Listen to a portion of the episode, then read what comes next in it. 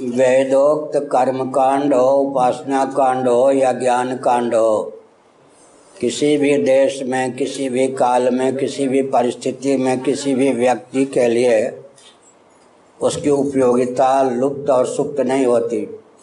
कीजिए ट्रांसलेशन। हो गया? समझ गए? अग्निहोत्र का आलम्बन लेने पर अधिकारी व्यक्ति को मरने के बाद स्वर्ग प्राप्त होता है। अग्निहोत्र और स्वर्ग में साधन साध्य भाव है। इसका निर्णय प्रत्यक्ष आदि प्रमाणों के द्वारा संभव है क्या? जहाँ अन्य प्रमाणों की गति नहीं है, उस गंभीर तथ्य को प्रकाशित करने वाला वेद है। वेदोक्त कर्मकांड की यह महिमा है।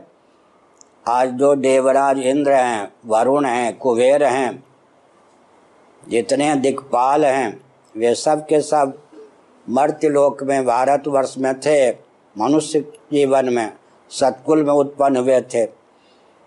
वेदोक्त कर्मकांड उपासना कांड के समुचित अनुष्ठान के फलस्वरूप वे देवराज इंद्र के पद को, ब्रह्मा के पद को, वायु आदि के पद को प्राप्त किया। वेदोक्त कर्मकांड का महत्व मैं एक वाक्य में बताता हूँ। पूरे विश्व में जहाँ कुछ जो कुछ चमत्कृति है, सब वेदोक्त कर्मकांड उपासना कांड की देन है। और वेदोक्त ज्ञान कांड को न मानने पर तो जन्म और मृत्यु की अनादि अजस्र परंपरा का उच्छेद ही नहीं हो सकता है। वेदोक्त कर्म कांड न मानने पर तो लौकिक उत्कर्ष भी संभव नहीं है। पारलौकिक उत्कर्ष और मोक्ष की गाथा ही दूर है। और यह वैचारिक धरातल पर दो मिनट भी कोई टिक सकता है क्या? शासन तंत्र हमारे ये सिद्धांत के अनुसार नहीं है, ये कमी है, उसको दूर करने की है। वैचारिक धरातल पर विश्व का कोई भी वाद दो मिनट टिक सकता है क्या? लाठी गोली बम बारूद से तो हम डरते नहीं हैं। किसी भी विचारक को कम्युनिज्म की धारा में और किसी धारा में बहने वाले को बुलाकर बताइए, किसी के यहाँ वो सिद्धांत है कि दर्शन विज्ञान व्यवहार तीनों में सामंजस्य साध करके कुछ कर सके।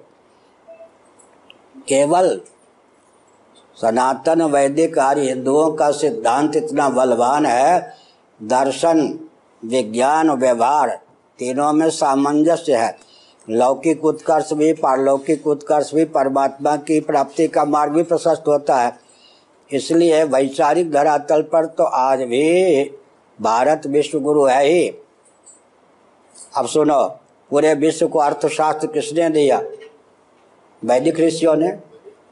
धर्मशास्त्र किसने दिया? कामशास्त्र किसने दिया? मोक्ष शास्त्र किसने दिया? चिकित्सा का विज्ञान किसने दिया? वास्तु विज्ञान किसने दिया? डिस्मल पद्धति गणित का विज्ञान किसने दिया? बाइनरी सिस्टम द्वयंक पद्धति का विज्ञान किसने दिया? बत्तीस विद्या, चौंसठ कला जो विश्व को प्राप्त है, वो कहाँ से प्राप्त है? तो उसकी उपयोगिता कैसे लद गई? और एक हम बोलते कर्म कांड उपासना कांड ज्ञान कांड में एक व्यावहारिक तथ्य है, उसका कोई खंडन करके बता दे। अन्यून अनतिरिक्त। अब आप अर्थशास्त्र की दृष्टि से इसका खंडन करिए। सामग्री आदि न न्यून हो न अधिक हो। अब ये कर्मकांड में भी ये शर्त है, उपासना में भी शर्त है, ज्ञान में भी शर्त है। अब इसी का कोई खंडन कर दे। घर चलाने के लिए न्यून खर्चा मत कीजिए, अतिरिक्त खर्चा मत कीजिए, जितने से काम चले उतना अवश्य खर्चा कीजिए। अन्यून अनतिरिक्त लीजिए, इसके बिना कर्मकांड नहीं चलेगा, उपासना कांड भी नहीं चलेगा और ज्ञान कांड भी नहीं चलेगा। इसका कोई खंडन कर देगा तो व्यवहार ही नहीं चलेगा। अन्यून अनतिरिक्त कर्म उपासना ज्ञान तीनों के मूल में एक सिद्धांत है, अन्यून अनतिरिक्त। अच्छा, कारीरी याग और वर्षा का संबंध दूरवीक्षण से देख सकते हैं कि कारीरी याग से तत्काल वर्षा हो जाती है। पुत्रेष्टि याग, पुत्र का आधुनिक लेबोरेटरी में ज्ञान होगा कि पुत्रेष्टि याग के फलस्वरूप पुत्र रत्न की प्राप्ति होती है।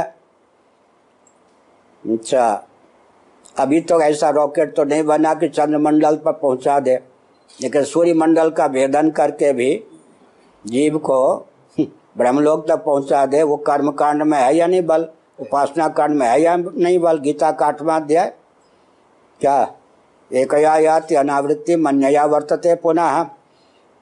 मोक्ष करके दिखा दे कोई, मोक्ष देह इंद्रिय प्राणांत। अरे पृथ्वी का ज्ञान तो आधुनिक वैज्ञानिकों को नहीं है। मैं बोलता हूँ पृथ्वी की आजकल आयु कितनी है, बता सकते हैं वैज्ञानिक? पृथ्वी की पूर्ण आयु कितनी है, पानी की पूर्ण आयु कितनी है, और तेज की अग्नि की पूर्ण आयु कितनी है, वायु की पूर्ण आयु कितनी है। आकाश का तो ज्ञान ही नहीं है भौतिकवादियों को। ईथर तो गैस है, वो तो आकाश है ही नहीं। आकाश का भी जन्म होता है और आकाश का भी मरना होता है। अब ये किस लेबोरेटरी में पता चलेगा आकाश की पूरी आयु कितनी है? मैं तो एक सेकंड में बता देता हूँ। गीता का आठवें अध्याय के अनुसार इकतीस दिन दस खरब चालीस अरब वर्ष। इस समय पृथ्वी की आयु कितनी है यहाँ मर्त्यलोक में? एक अरब संतानवे करोड़ उनतीस लाख उनचास हजार एक सौ उन्नीस वर्ष। लोग किस दृष्टि से आप कहेंगे कि वेदोक्त कर्मकांड, उपासना कांड, ज्ञान कांड की उपयोगिता नहीं? पृथ्वी की उपयोगिता है या नहीं? जितना भी बड़ा वैज्ञानिक हो, पृथ्वी के बिना काम चल सकता है?